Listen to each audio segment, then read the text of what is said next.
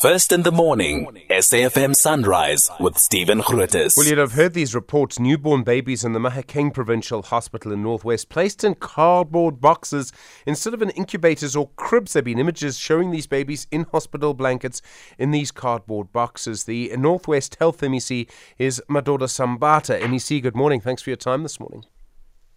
Good morning, Stevens, and your listeners. What happened to these babies? Why were they in cardboard boxes? The report related by management says uh, they had 47 cribs and uh, and they had 56 babies born. What means is that there was a gap between availability of cribs and uh, babies. Four were placed on card boxes. The irony of that is that these four placed on card boxes nobody reported that first to the doctor who was on site. Secondly to the acting ceo this incident occurred on saturday. Management was only related with the incident on a next thursday. What we're investigating is if indeed it was the basis of shortage and nurses were at work had to do that. Why was this incident never reported to management between Saturday until Thursday? And the operational nurse was on duty on Saturday when this occurred at 11 o'clock during the day, knocked off at 7 uh, during the night, and that was never reported to a doctor, never reported to the acting CEO that we now have four that are placed in card boxes. And we don't want to make this as an issue of looking for fault on nurses, but we want to find out to those that are managers why would that incident not be reported to the management of the hospital? Um, uh, from what we know, the babies that this happened to are they all okay? I mean, did anything bad happen to them as a result of this? Do we know? The first thing that we must confirm is that all 56 babies that were born on the on that day at 11 were not born at the same time, but at 11 they were 56. All of them born delivered properly, mothers okay, including the four.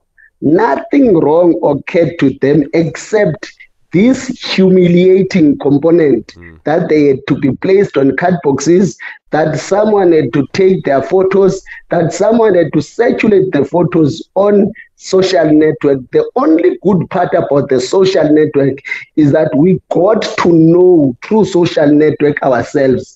The investigation is our people who are managers of that unit.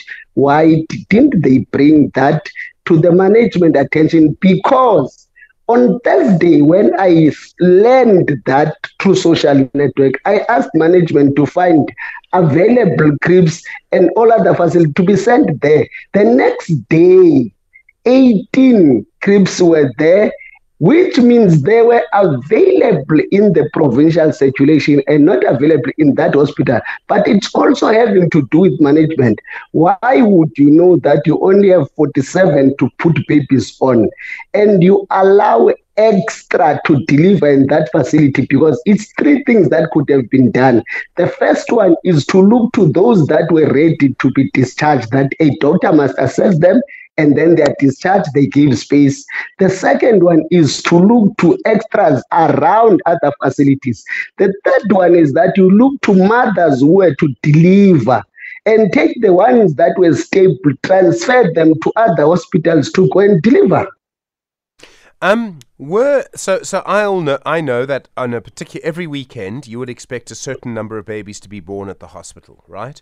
Was there a much larger number of hospital a number of babies suddenly born on this one weekend? I mean, was it a, a surprise as to how many babies were born compared to normal weekends at the hospital? Yes, it became a surprise that in the weekend, one weekend, there would have been 56 but even that surprise, it should be a recorded surprise on admission that we have 47 facilities to keep them and use them to keep babies by procedure.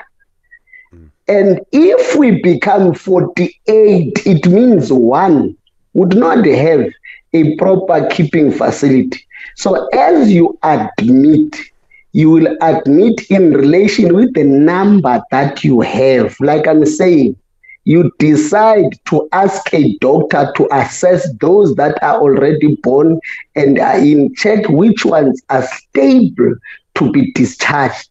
Secondly, you look around the district and the province for extra cribs. Thirdly, you then decide on mothers who come, assess them, those that are stable to be transported to other facilities. You do that. MEC, thank you for your time. The Northwest Health MEC, Madoda Sambatha, on your radio this morning.